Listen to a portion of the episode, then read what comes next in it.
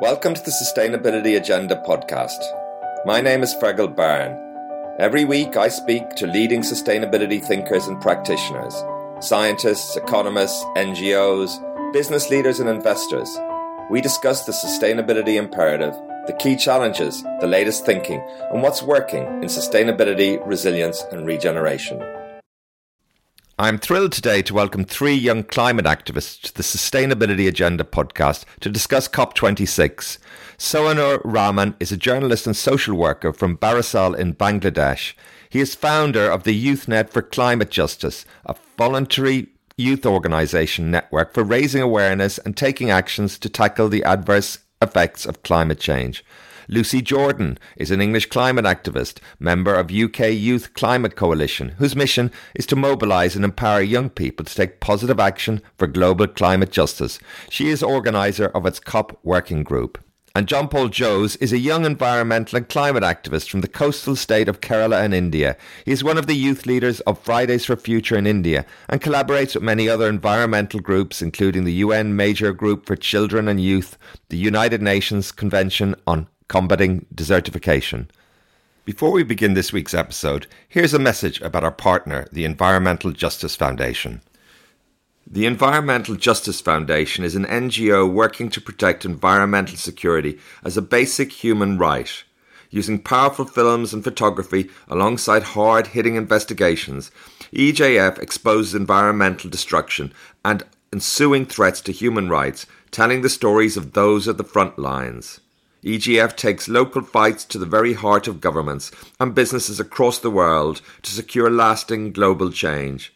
By providing training for grassroots campaigners, E J F also helps to give a voice to the next generation of environmental defenders, strengthening global action to protect people, wildlife, and our shared planet. So thank you very much for joining me today on the Sustainability Agenda. I'm so excited to speak to you, and I'd like to welcome Sohanur, John and Lucy. Uh, it's taken a little bit to organise this and get you all together, but it's uh, great to, to have you here. Hi, Fergal. Thanks for having us. Thank you. Thank you. Hi, Fergal. Happy to be here. Great, great. So maybe just to start off with, uh, Sohanur, if you could just uh, uh, tell us a little bit about your background. Uh, you're an activist. What's on your mind? The kinds of issues you're working on, and um, the organizations which you're working with as well. And then we'd go maybe to John and then to Lucy. Thank you. Yes, uh, thank you. Uh, thank you, Fergal. So uh, I am from coastal uh, area. I born and brought up here in a coastal village. So I witnessed super cyclone named Cedar and Isla. So in my childhood, I faced many natural disasters. So uh, my community is the most affected communities due to climate change, and this disaster is increasing day by day, and it's a intensified cyclone, salinity increasing, is creating uh, problems and pressure to our uh, people's livelihood, and it's impacting our food, nutrition, water, and also the public health, because due to climate change, we are facing waterborne disease like diarrhea and cholera, and also vector-borne disease, especially dengue. Dengue outbreak is here. So climate crisis is killing us slowly, but the global leaders, they are not paying attention for uh, this crisis. And as Bangladesh, we are uh, is a very minimal contributor for this global emission, only zero point zero four. But we are the most affected, and we are paying a high price for this crisis. So it's injustice. So tackling this injustice, hold the governments to account. I started YouthNet for Climate Justice to mobilizing local level young people and capacitate them and raise their voice, amplify their voice, and hold accountable our national government as well as our global leaders, and also taking some action in the grassroots uh, in terms of adaptation and mitigation efforts and changing our livelihoods in individual life. So I uh, motivated and uh, I motivate and organize our young people as a next generation, next leader and current leader to tackling climate crisis. Thank you. Fantastic, fantastic. Thank you for joining us today. John, can you tell us a little bit about your background and interests? Hi, uh, well, uh, so uh, my name is John Paul Jose. I am from uh, Kerala, India, so the southernmost part of India. So uh, I come from an agriculture family, so that uh, helped me to have like close connection with nature through conservation, through agriculture, and also like living amidst nature. So when I moved to cities for studies, it was difficult, like living in a concrete jungle. So that's how I began to reconnect with nature and trying to reimagine the nature which I used to live in cities. So I began to engage in small actions like uh, tree plantation, then co-founding civic groups, engaging in protecting urban forests, and uh, changing urban landscape with uh, centering nature around. So it was also the same time I began to be aware of, of environmental issues happening across the globe, including India. And when I come back home during vacation, I was able to see those kind of disruptions happening here as well as. So for instance, uh, plantations, uh, mining, then destruction of forests. So those things were like one of the uh, common things which I was seeing here. And also at the same time, we began to see the impacts of uh, climate change. So from environmentalism or social activism, I began to focus more on climate activism as well, because it began to be like uh, felt because like we used to hear only about global warming or like melting of ice as what we call as climate change through books, like something like a fact box. But we began to experience that like, uh, so these ecological destructions actually laid foundations for this uh, climate crisis to be worse. So we have here like extreme flood, Uh, coming out of extreme rainfall, then uh, landslides, drought. So to uh, have some actions, I initially began to focus on our local area through uh, local activism and also uh, practices like conservation and incorporating a lot of sustainability into our own uh, tradition and agriculture practices. And also began to organize with organ- uh, uh, groups like uh, Greenpeace and also joining uh, climate strikes. Then also being part of uh, institutes like High Seas Alliance, then other collaborative uh, N G Os and institutes. And also at the same time, focusing on like a three area kind of actions. We're focusing on what we as individuals could do. At the same time, what we could do with a collaboration with others.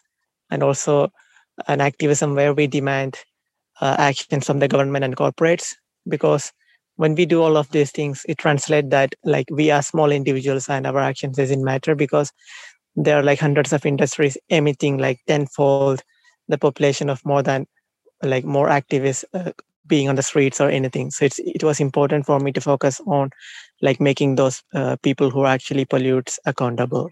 Yeah. Fantastic work. Thank, thank you for joining us today, John. Lucy, can you tell us a little bit about your background? Hi, my name is Lucy. Um, I'm from a town in, called Margate in the U K, and um, I'm a member of the U K Youth Climate Coalition. I've been campaigning within the climate space ever since I was eighteen. I first went to C O P twenty-four in Poland, and um, I've been campaigning as a climate justice activist ever since.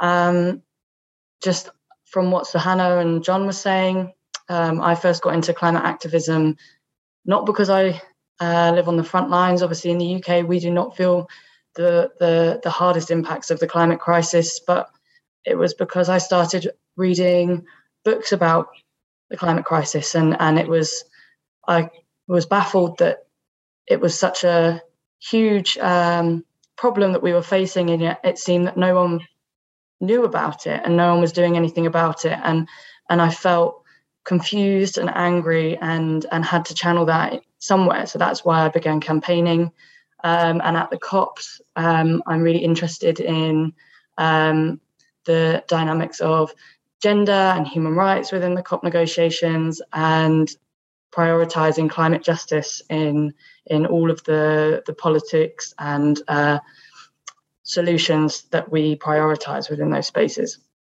Fantastic, fantastic work. Th- thank you for joining us, Lucy. Just while I'm talking to you, uh, uh, what, what does the C O P twenty-six mean to you? So C O P twenty-six, for me, um, is a fantastic opportunity um, to get all of the countries in the world in one room to really try and push for really ambitious targets to solve this crisis. I mean, we had one hundred twenty world leaders in one room. That was the biggest uh, congregation of world leaders that the U K has ever had. And so if there was ever an opportunity for them to really make meaningful change on the climate crisis, this is a pretty good one. Um, so for me, what I was hoping from the negotiations was for them to be led by science um, and to keep one point five alive. Um, because that is ultimately, you know, why we're all here. We're listening to the scientists and those on the front lines who are telling us about the impacts and what they are seeing. Um, and so I was hoping for the solutions to be just and equitable and to prioritise those who are most impacted within the climate crisis as well. So Indigenous peoples, peoples from the Global South and youth um, particularly. So uh, it's it was supposed to be, I think, a chance for many young people to feel more hopeful about the future. Um, I, at the moment, I'm twenty-one and I am... I currently dread what I'm going to witness in my lifetime, you know, the demise of of of the world's natural habitats and ecosystems and and the impacts that it's going to have on communities everywhere. Um, and so for me, this COP was a substantial chance um, for governments to slow down that trajectory um, and provide young people everywhere a glimpse of a future that's more prosperous and hopeful. Obviously, we're only halfway through at the moment, so we'll see if that, uh, if... Uh, if that is the case by the end of next week, but um, yeah, we will yeah. see. Yeah, very, very interesting. We can come back and maybe discuss some of the the uh, well results, uh, some of the commitments so far, and so forth. But thank thank you for that, uh, John. Um, you, you're you're in India. You wanted to come to COP twenty-six. Can you talk a little bit about what what what it means to you? Yeah. So uh, COP twenty-six was very important for like people like us, like especially those from vulnerable countries. And even when we look back, we have like history of colonialism and all those th- that. So there exists a lot of socioeconomic insecurity. And with that, uh, climate crisis is something like a double whammy. Like we have to face that as well. So it's a difficult situation. And COP twenty-six was uh, like it should have been a platform where scientists, indigenous communities, people who are affected, and all those who are at the front lines, who could come together and liaise with government and corporates and make them accountable to act for a future. But none of us have been platformed there because it is one of the most like exclusionary COP, uh, like mostly inaccessible to all of us. And it's also focusing more on like uh, like what we have been continuing for years, that is uh, negotiations with uh, business leaders to like profit from a crisis. So addressing a crisis means we get a lot of business opportunities. For instance, we have like uh, booming mask industry, we have vaccine industry. So it's to deal with COP. So that those are the effective solutions to deal with uh, the pandemic. But when it comes to climate crisis, we have effective solutions, but they are like uh, continuing to greenwash with showing some solutions as uh, real solutions that is very much away from science. So one instance is like net zero, where we, uh, so they set the targets, like distant targets. So that means they continue to pollute until twenty fifty or twenty seventy. And at the same time, they uh, also continue to offset them, either by buying someone who is reducing uh, their emissions, also uh, having their own like restoration projects, like cutting down forests, installing some offset projects. So those things actually are beyond science. Like it's away from science, it's completely industrialist in nature. And India committed like a net zero target of twenty seventy. So that means until twenty seventy, India will continue to pollute. Also the issue with deforestation. So like what they said, like uh, by twenty thirty, some of them have signed to end deforestations. That, that means nine more years, they are going to cut down trees, forests, and like completely erase many natural ecosystems and also indigenous communities and traditions. So this itself shows like they doesn't want to act or they're not serious enough. They're just trying to profit from a crisis and just delaying real actions, which we need. So COP twenty-six is just a place where like a place of greenwashing and also like playing around with words. Like when they say all those, this zero net and also this uh, terms, then actually we might think like it's something which is going to change the future, but those things are actually in, impact us very much worse in the future. So as countries like India, it means a lot if we take real actions, because every actions which we delay, then more impacts which we face. And since twenty eighteen, like we are in a climate emergency, because like every season or even without a gap, we see different disasters, like whether cyclone, uh, extreme weather, or like uh, flood, then uh, drought. So all those things are like highly impacting us, the way in which we live, our livelihood, everything. So, but for COP, those industries and governments, just a space for like reimagining their economic space and reimagining their profits rather than lives of people. Yeah. Thank you, John. Uh, very interesting perspective. Um, and Sohanur, w- w- can you talk a little bit about what, what, what COP, COP twenty-six means to you? COP, sorry, COP twenty-six means to me a survival questions to my Bangladesh and Bangladeshi community. So it's uh, a platform to uh, protecting our planet and our peoples, especially the most affected peoples and communities. So the global leaders, they built their promise in the Paris, under the Paris Agreement, and they must be delivered their promise in the Glasgow and finalizing the Paris rulebook to keeping or limiting the global warming in the one point five degree in, uh, in in line with the pre-industrial level. And second one, they must deliver their promised on the climate finance and uh, to adaptation and resilience, because many communities like my community is facing uh, natural uh, calamities and climate change effect for for their history, for the global leader uh, polluters countries' historical contribution. So their respons- response, their responsibility is historical. They uh, emit and they uh, are, are now industrialized and rich country. Climate crisis is not hitting rich and poor equally. Global leaders is telling we are in the same crisis, in the same boat, but we are not in the same boat. So COP twenty-six uh, uh, is a, uh, should be a platform to deliver Uh, and ensure climate justice, but they are not. They are uh, uh, they are showing greenwash here, but it not. Uh, but it should not be like this. Should be a platform to secure planet and people. Thank you. Thank you, Sohanur. So I wanted to talk to as young activists and to get your perspective as young people.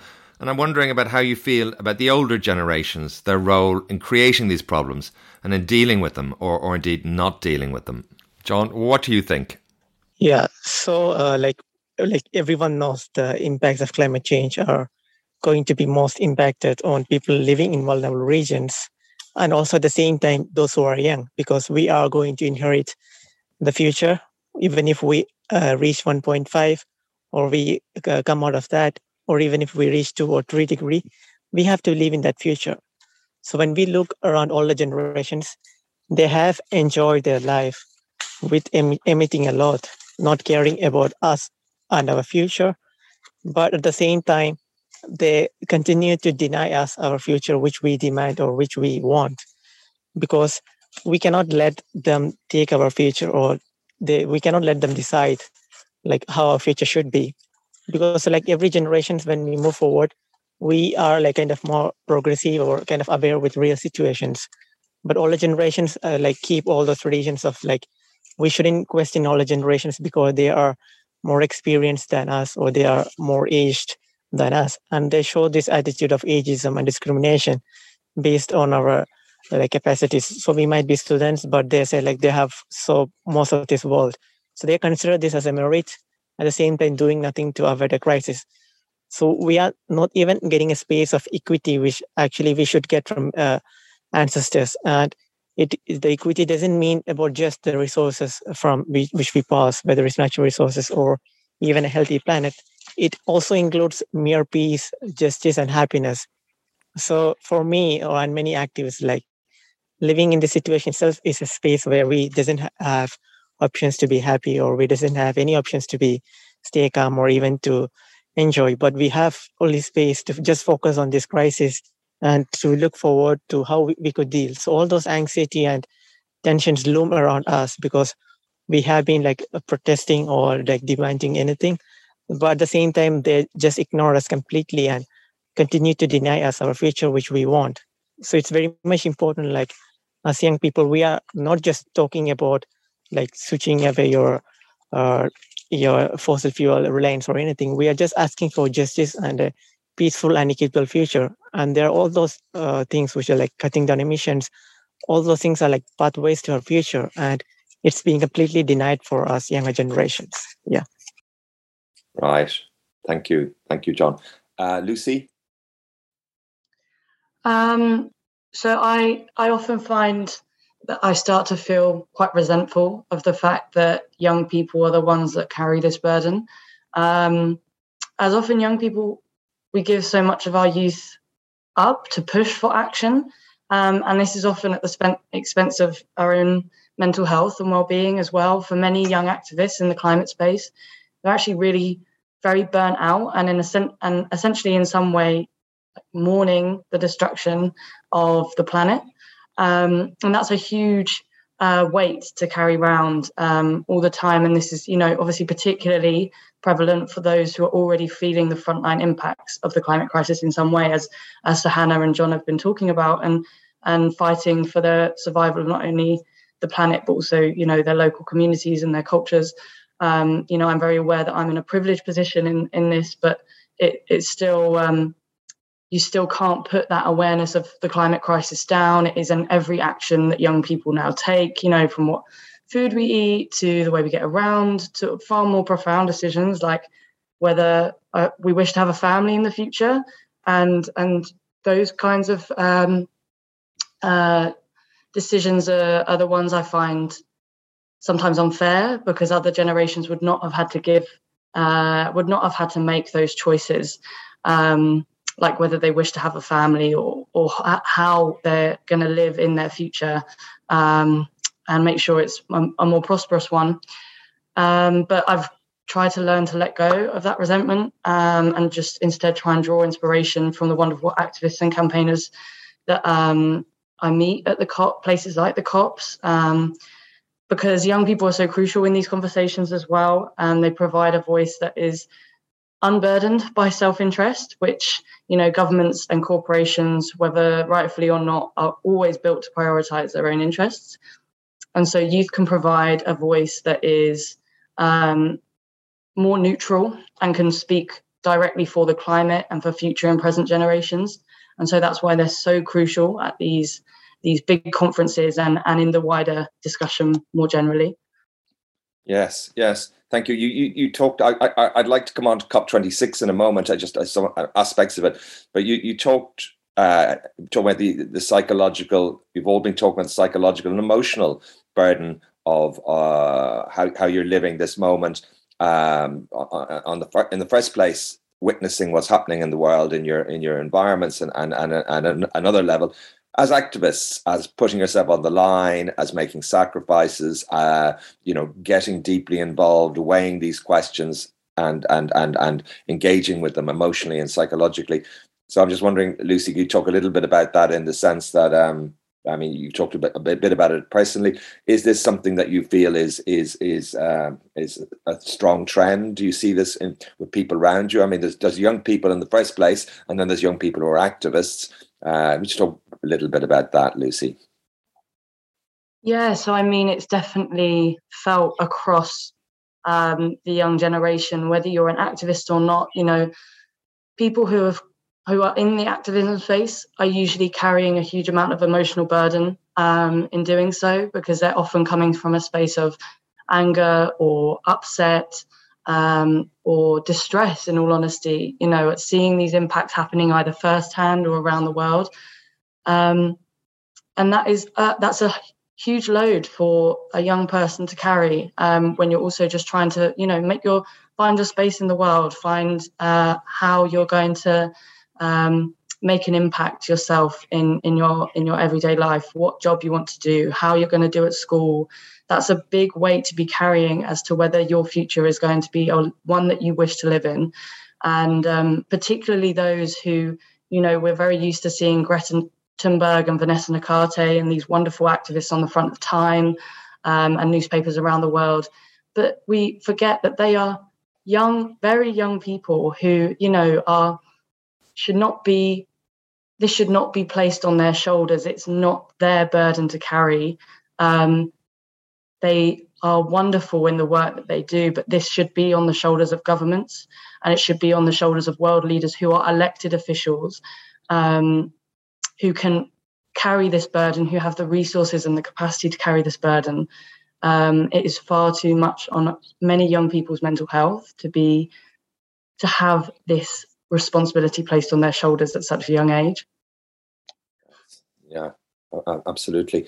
Um, uh, Sohanur, can you talk a little bit about the, the psychological and emotional burden and, and, and indeed on those around you? Yes, uh, thank you, uh, Fergal. So, the climate crisis is uh, increasing our anxiety and anger because the global leaders, they are not hearing our voice.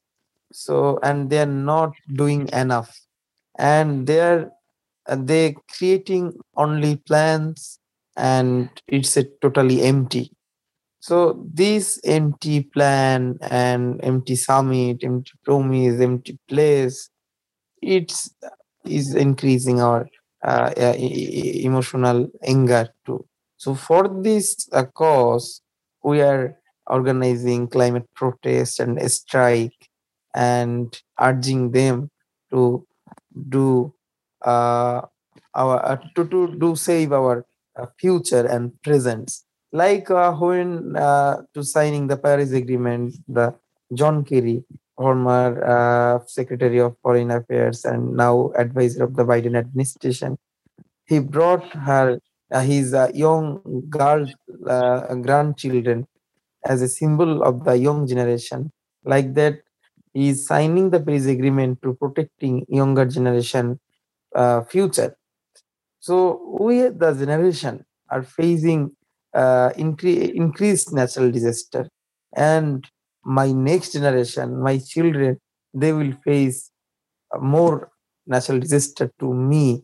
So climate crisis is uh, is uh, is a uh, uh, losing our uh, assets, our memories, our loved house, loved ones. So it's crisis.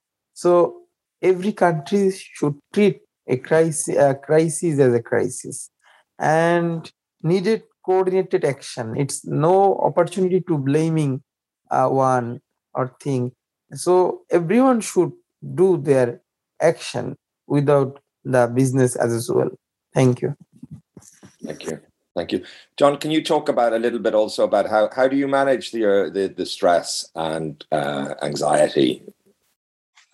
Yeah, so like I have said, I come from a natural place, like an agriculture uh, tradition. So I have a close connection with nature. So the same time when we have tensions or anything, it's also the place where we have the space to reflect or relax, because that is a place where we uh, strive to protect.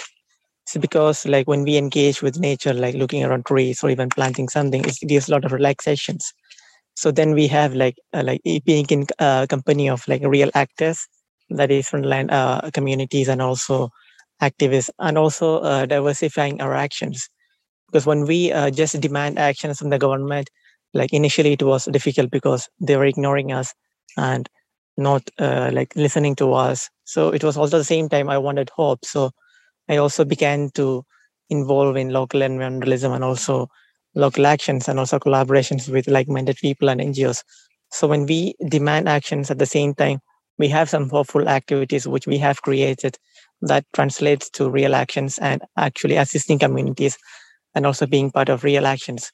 So those things actually helps to come out of uh, those psychological stress or anything, but it's only for a short period of time, because for a longer time, we have this in our head, because what the reality is, like, our contributions or what whatever we do, it's not enough, because the key to the crisis or key to dealing the crisis or solving it lies with the corporates and governments. So when we when I think about that, it's almost like more emotional, because like the future, the key to my future itself lies in their hands. So nothing which I do doesn't matter. So those things just help me in the uh, short term to be relaxed and uh, de-stress. Yeah. It's very interesting you say that, because the scale of the problem is so vast, it's almost unthinkable. Uh, the, the the time frame over which it's unfolding, the the, the idea that the, the weather cycle, that you know, climate cycle, it could take twenty years before we start to see some of the consequences that of our actions today. Uh, it's so dependent on so many actors outside of uh, our control, as you say. Um, having some tangible projects you can work on uh, that have a smaller scope, uh, but but uh, you can see results must be uh, uh, very helpful. Um, I, I'm wondering about, uh, uh, before coming on to COP twenty-six, uh, your your your various experience of, of media coverage, of, of having a platform, um, and, you know, there's been a lot of attention uh, with uh, youth activists in the media recently around COP and, and, and marching and so forth. But um, the media has its own interests as well. And uh, I'm just interested to get your sense of what, what it feels like uh, and, and being a young person, uh, being listened to, or how your voice is being used, maybe. Um, if, if you could talk a little bit about that, maybe, Lucy, if you wanted to just jump in there. Yeah, sure. Um, I think it's it's difficult um, in that many young people are very aware of when their voice is being used tokenistically, um, because within the within the climate space, you know, it, it can often be a bit of a um, a box ticking exercise. You know, have the youth voice in there, and um, and it looks like good stakeholder engagement in some way, or it looks as if um, you know, the government or the corporation is being more ambitious than it possibly may be if you have the youth presence. Um, and so potentially with some media, that could be the case. I wouldn't say I've think, I, I've had that experience with it, though.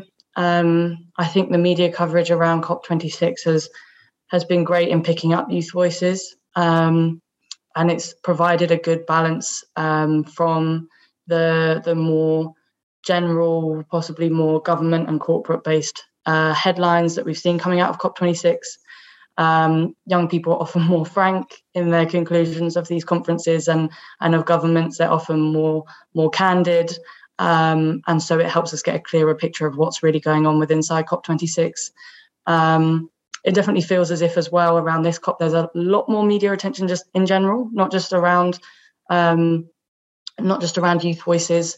Um, when I was at COP twenty-four, there there was media there, but it certainly wasn't to the level that is around COP twenty-six. And I actually think that this, the momentum from the the media and and kind of the political impetus, you know, COP is now a household word this year, especially in the U K, and um, it's really it has provided a good um, good momentum behind the COP that I wouldn't necessarily say is always there. Um, as I say, still halfway through, so we'll see if that comes to fruition by the end of it. But um, it certainly has delivered far more momentum with the expanded media coverage. Very interesting, very interesting. Sohanur, have you any uh, reflections on this? Yes, uh, thank you uh, about the media experience. So now, media and government, government, governments all are dominating by the businessmen and corporation. So sometimes and many times our voice is not ensured also in media. Um, they are favoring the corporation. And in Bangladesh, when we strike uh, climate um, protest or organized climate protest, so media is not paying more attention or more coverage on their page also. And uh, but they cover from the international uh, news agency. Like in Bangladesh, they cover Glasgow's protest, but they are not um, provide importance on the uh, Bangladeshi protest. At first, they should prioritize Bangladeshi protest, but they are not. So uh, I have experienced in COP twenty-six. So A F P is based on uh, France-based uh, news uh, network or news agency. They found me maybe by social media and nominated me their uh, Dhaka office. And the Dhaka office was traveled to my city and captured my uh, daily activism and uh, my, and uh, it focused on my anxieties also. So in uh, fifth of November is a youth day for COP. So on that day, this uh, video uh, news uh, uh, re- uh, has released around the world with the many languages. So now my voice, my face is spread all, all over the world. But before that, our media is not was not interested to cover me. So now still many Bangladeshi national newspaper is knocking me to uh, to know about my story and to cover my activism. But I started my activism in two thousand sixteen. And I have many contributions for Bangladeshi uh, climate movement, but they were not interested to cover me. Thank you. Yeah, very, very interesting. Uh, the, the the media coverage, the growing media coverage and attention. Uh, uh, John, what's your perspective? You wanted to come to COP, that wasn't possible. Um, but uh, what's your feeling about the media coverage that you get uh, when dealing with, with in your activism and more generally? Yeah, uh, so when, when it comes to coverage, like uh, media comes a lot to ask, like why we are into activism or what we want to achieve, or like all those questions, like like same kind of uh, questions which everyone asks. But there are like things which they should actually do, like before coming to us, like like so why we are into activism or why why we are on this. So that's why they should like make people aware of issues like climate crisis and how it's impacting us. So, for instance, like when uh, Tokyo Olympics was going on, it, it, it got like twenty-four hours coverage. And even after that, it was trending everywhere. But at the same time, many of the area was under flood. And and it's it's, it's not just this year, but like almost every year, it's like the, it's a series of climate crisis. So it, it should be a, a separate part, like uh, sports, like it should be a twenty-four hour coverage. But they doesn't do that because it's something which concerns our future and people are dying, but they never do that. At the same time, there are areas where like media uh, try to like tokenize youth or kind of create uh, celebrity activists. For instance, someone does more work uh, than other activists or like just get more platforms than other activists. So they try to uh, chase them and like make them prominent. And for everything, they just uh, approach them and hear only hear them out. So even many uh, activists went to the COP, uh, when many were not able to reach there. But they, the media didn't approach many of them because those who were on the front lines or th- those who were like climate defenders or even I call uh, climate martyrs, because they might die uh, today or tomorrow because due to impacts of climate crisis and even other uh, uh, issues. But they should get their like the chance to deliver their message and to show like how their future is at risk. But media is not showing that. And at the same time, media also doesn't show the real side of the actions which we need. It's also like promoting those uh, fake actions, like the greenwashing things. Like so when leaders say net zero, they hail it. And when leaders say deforestation by twenty thirty or uh, twenty fifty, they will end, then media hails it. But media never like showcase how uh, impacts, like uh, climate crisis is impacting people across the globe, or even doesn't even show the uh, things which young activists or the kind of sacrifices which young activists are really making to secure a livable future. Yeah. Yeah, that's very interesting. You say that um, the Global Witness has done quite a bit of work on this, and the growth and the the the, the terrifying uh, number of deaths of environmental activists working on the front line in various different countries, and this is growing. Um, Do, do you have you felt uh, vulnerable? Uh, have you seen in, with with other, other activists? Have you have they been vulnerable uh, physically? Uh, could you just talk a little bit about that, and then maybe Sohanur and, and Lucy. So uh, when it uh, comes to this, uh, like the issue with defenders, I haven't seen any threats which like some of my friends being facing, but we often hear in news like some, some media cover or do research, like in their open journalism space, have environmental defenders like social activists uh, or even uh, climate activists are being threatened by industries. So most of them happens around areas where like we have a natural habitat or anything. For instance, forests and people over their indigenous communities, then people in agri- agricultural lands. So they often face this kind of the threats and abuses from the proponents who want to claim their land or destroy it or transform it to some uh, polluting industries. So uh, when it comes to farmers, those things are very much uh, common in India. So like uh, threatening uh, people to uh, give away their land to the industries, like forcing them, and also for fossil fuel infrastructure. And also at the same time, uh, like infrastructures in uh, coastal areas, they try to evict people from there, like forcing them to evict even if they doesn't want to move. But government doesn't allow like any kind of like resilience or adaptation infrastructures on these regions where like people are actually impacted by issues like coastal erosion or floods. So rather it's like they kind of uh, validate those physical threats or like threat of eviction. So those those things are very important because like I said before, like the place where I belong, that's the place which gives us identity and livelihood. So those things are being impacted. So that's a, a direct push uh, into poverty. So those things are happening very much uh, like across the globe. Yeah. Thank you. Thank you. Uh, Sohanur, have you been uh, worried about this? Has this been on your mind? Thank you for this question. So in South Asia, uh, the civil space or civic space is decreasing, and not only South Asia. In many countries, the environmental activists uh, have killed. And in South Asia, uh, in, especially in Bangladesh, we uh, normally we work for, for our adaptation and resilience, and uh, demanding for the climate finance.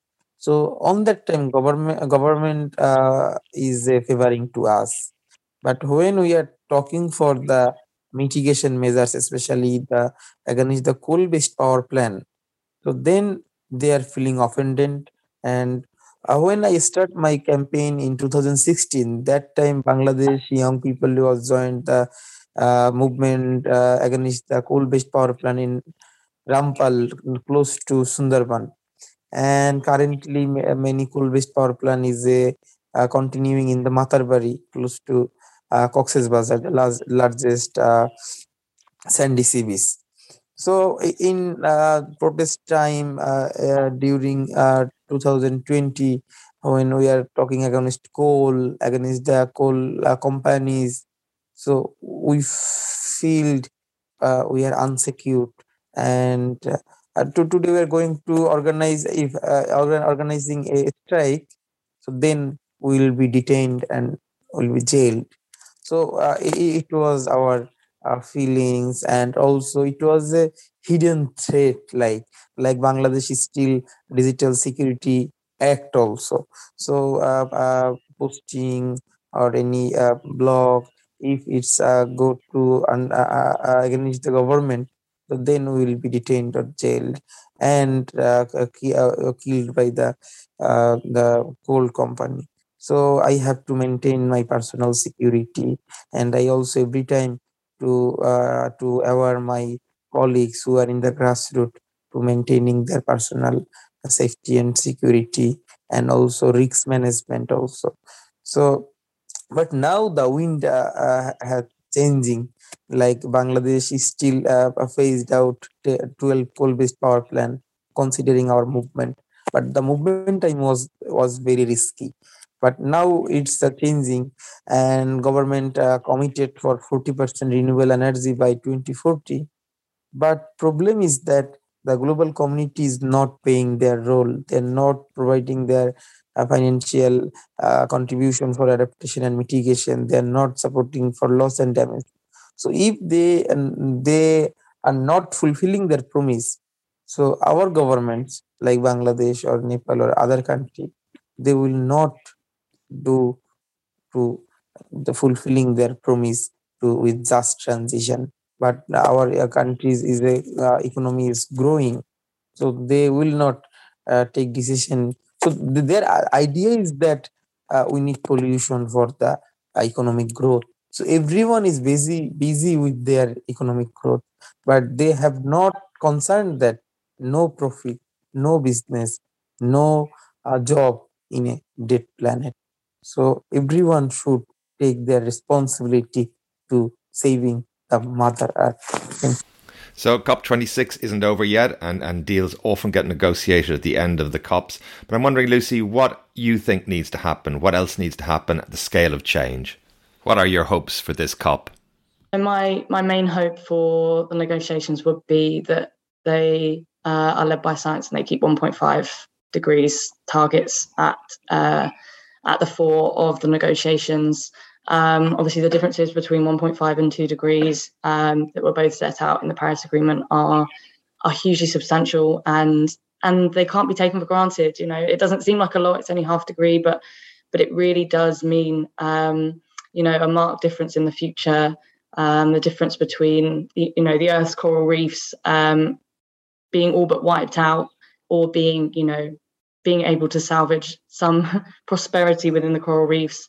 Um, you know, it's the difference between preventing the collapse of the ice sheets and and having a, a, an opportunity to save them. It's, you know, numerous more droughts, floods, heat waves. Um, so the negotiations being led by science and meeting the one point five degrees target um, would be my the main thing that I'm calling for at this negotiation.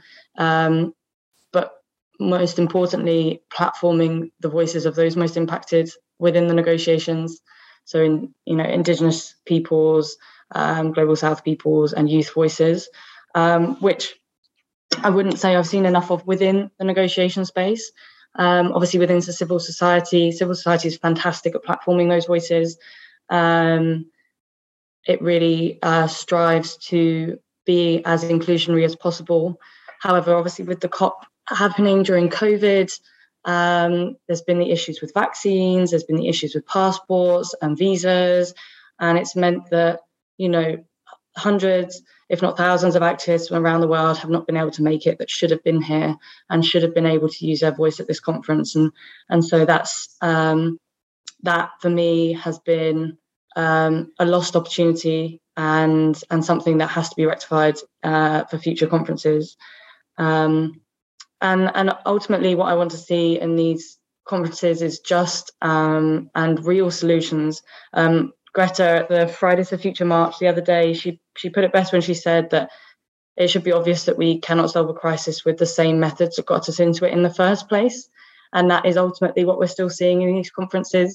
Um, we're still seeing a continuation of business as usual. We're still seeing false solutions being put forward. Um, As John said earlier, you know, offsets are still rife. Um, things like this, greenwashing solutions that just shouldn't be part of these conferences and and wouldn't be so prevalent if these voices on the front line and from civil society were able to access the conference. Um, and yeah. so, yeah. So very interesting. And just to follow up on that, uh, you you you you looked at the COPs close up for some time. Uh, do you think the structure needs to change? Do, do, you talked about platforms for, for Indigenous voices, for youth voices and so forth. Uh, again, a very big topic, but is there something that springs to mind immediately that you would think would would would, would help redress that in future COPs? Um, having more civil society in the room and having more youth society in the room would be um, the obvious thing to me. Um, so, for example, at the beginning of week one, when there was a high-level leaders summit, um, we weren't actually able to get into the, the part of the conference where the negotiations are taking place. So civil society were not able to get into those rooms. Um, so we weren't able to get access to those leaders that we were we are essentially here to hold to account. Um, and so more access for civil society within the actual high-level negotiations, um, within party delegations, you know, having youth representatives within those spaces, is is definitely an easy step that the conferences can make to making sure that those those solutions being forward are are ones based on climate justice and are, and are putting those most impacted at the forefront. Yeah, right. Very interesting. Very interesting. So, Sohanur, do you have uh, thoughts about a few few key things that need to happen that you'd you'd, you'd hope to happen? We talk about governments, corporations are very involved. They're uh, ever present there at, at, at COP twenty-six. There's a lot of momentum, a lot of talk about uh, goals and targets and so forth. Uh, what, what are your thoughts, Sohanur? So the pledge is uh, frustrating. First one is uh, India have pledged in. To, uh, twenty seventy and China, they placed uh, in twenty sixty, and Saudi Arabia, they also placed in twenty sixty. And it's not new thing. So before the COP twenty-six, B B C leaked a report that five countries, they were trying to manu- manipulate the I- IPCC report, and they create pressure to U N Secretary General, because they are telling, uh, they are saying, uh, are saying that they are not uh, interested to phase out from fossil fuel because COVID created economic burden to them, and they are not interested to provide finance for the most affected communities. So they are in their own position. So it's a very fa- frustrating. And Paris Agreement, uh, in Paris Agreement, they placed, they promised it's by twenty fifty uh, net zero. And net zero is not real zero, but they uh, agreed about net zero. So they are, they are not honoring their own promise. They are not uh, uh, in position to fulfilling their own commitments. So they commit in two thousand nine to provide one hundred billion dollars by twenty twenty in every year with new additional grants, but they they are totally failed.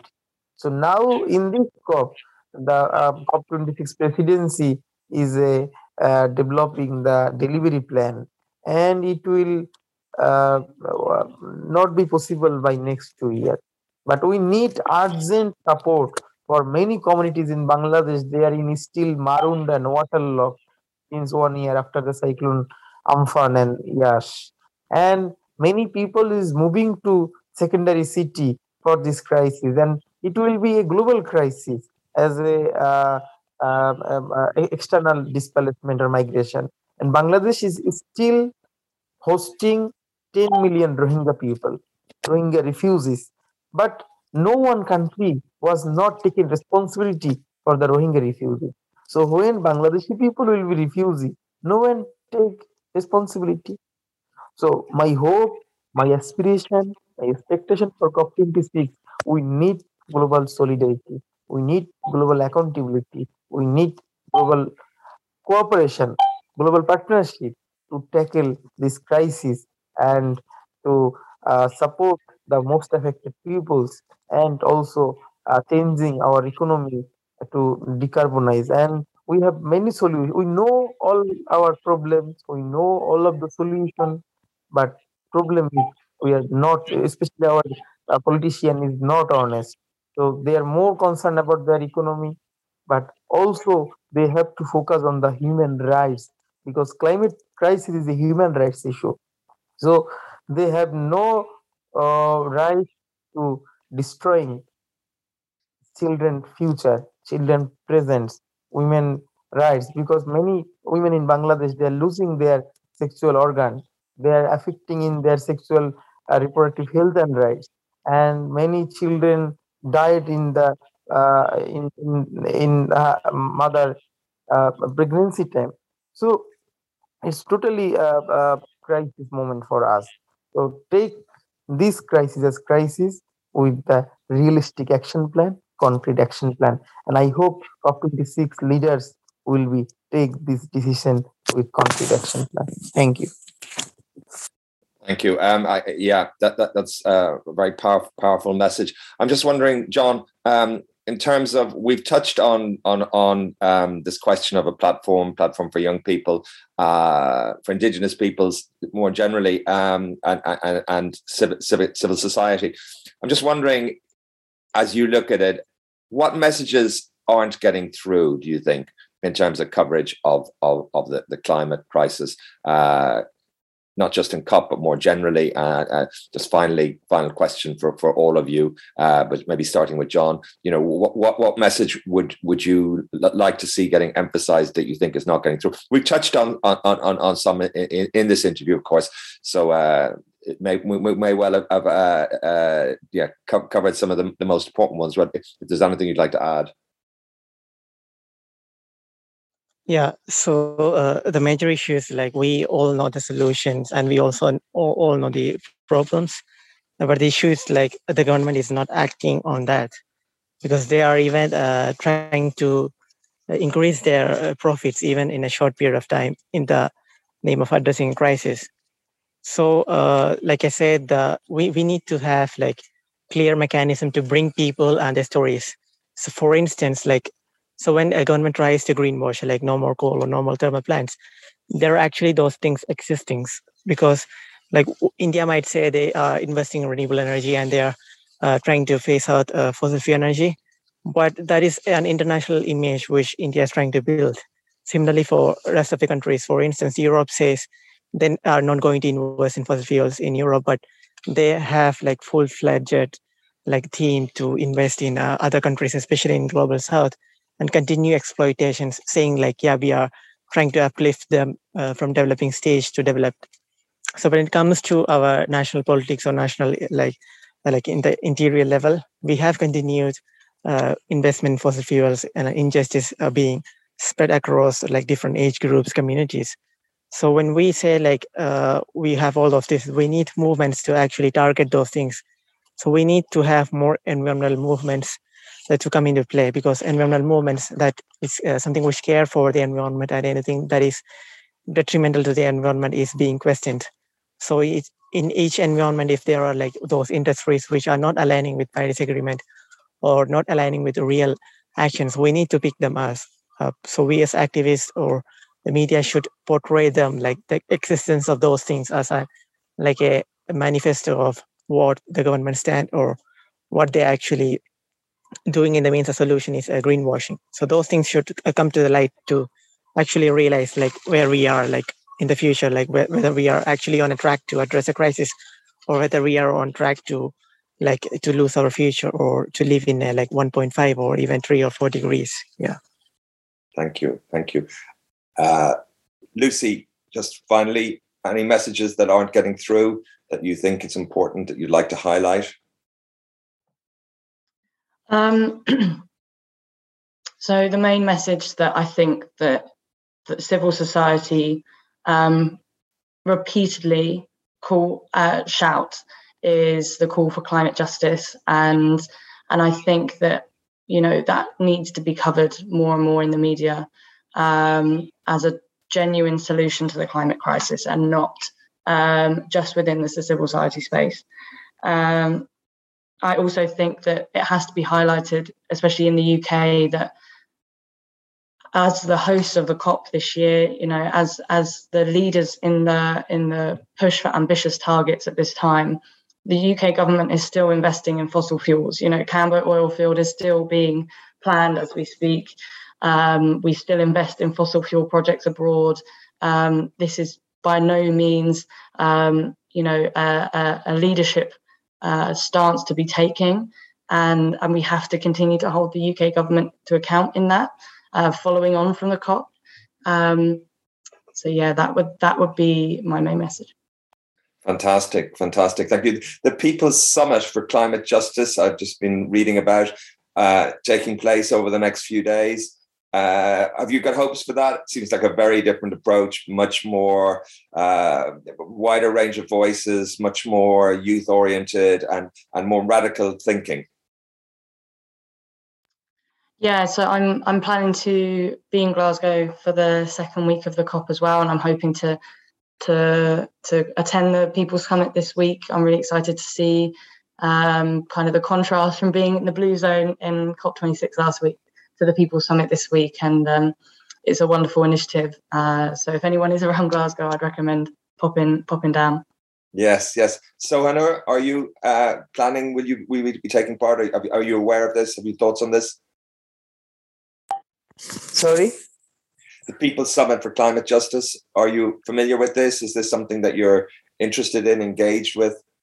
Yes, uh, yes, I am interested and planning to join the People's Summit. And we think people's power can hold accountable the uh, global leaders. So our solution is right now people's cross movement. Thank you. Well, thank you so much for joining me today on the Sustainability Agenda for what, what I think was a really powerful discussion. And thank you for all the amazing work you're doing, your commitment, your energy and engagement, and for sharing with us today your thoughts and insights about COP twenty-six and climate change. And I wish you all the best for the future. Thank you. Thank you. Thank you. It was a great discussion. If you enjoyed today's discussion, we recommend you check out and support the work of Client Earth. Client Earth is an environmental law charity with a unique approach, using the law to create powerful change that protects life on Earth. To meet the global challenges facing our planet, Client Earth uses the power of the law to change systems to achieve lasting change, informing, implementing and enforcing law and advising decision makers. Client Earth believes that a future in which people and planet thrive together isn't just possible, it's essential. You can find out more at client earth dot org. Thank you for listening to the Sustainability Agenda podcast. I hope you found it interesting. It would be great if you could leave a review and share the podcast on social media. You can sign up at iTunes to make sure you don't miss any future episodes.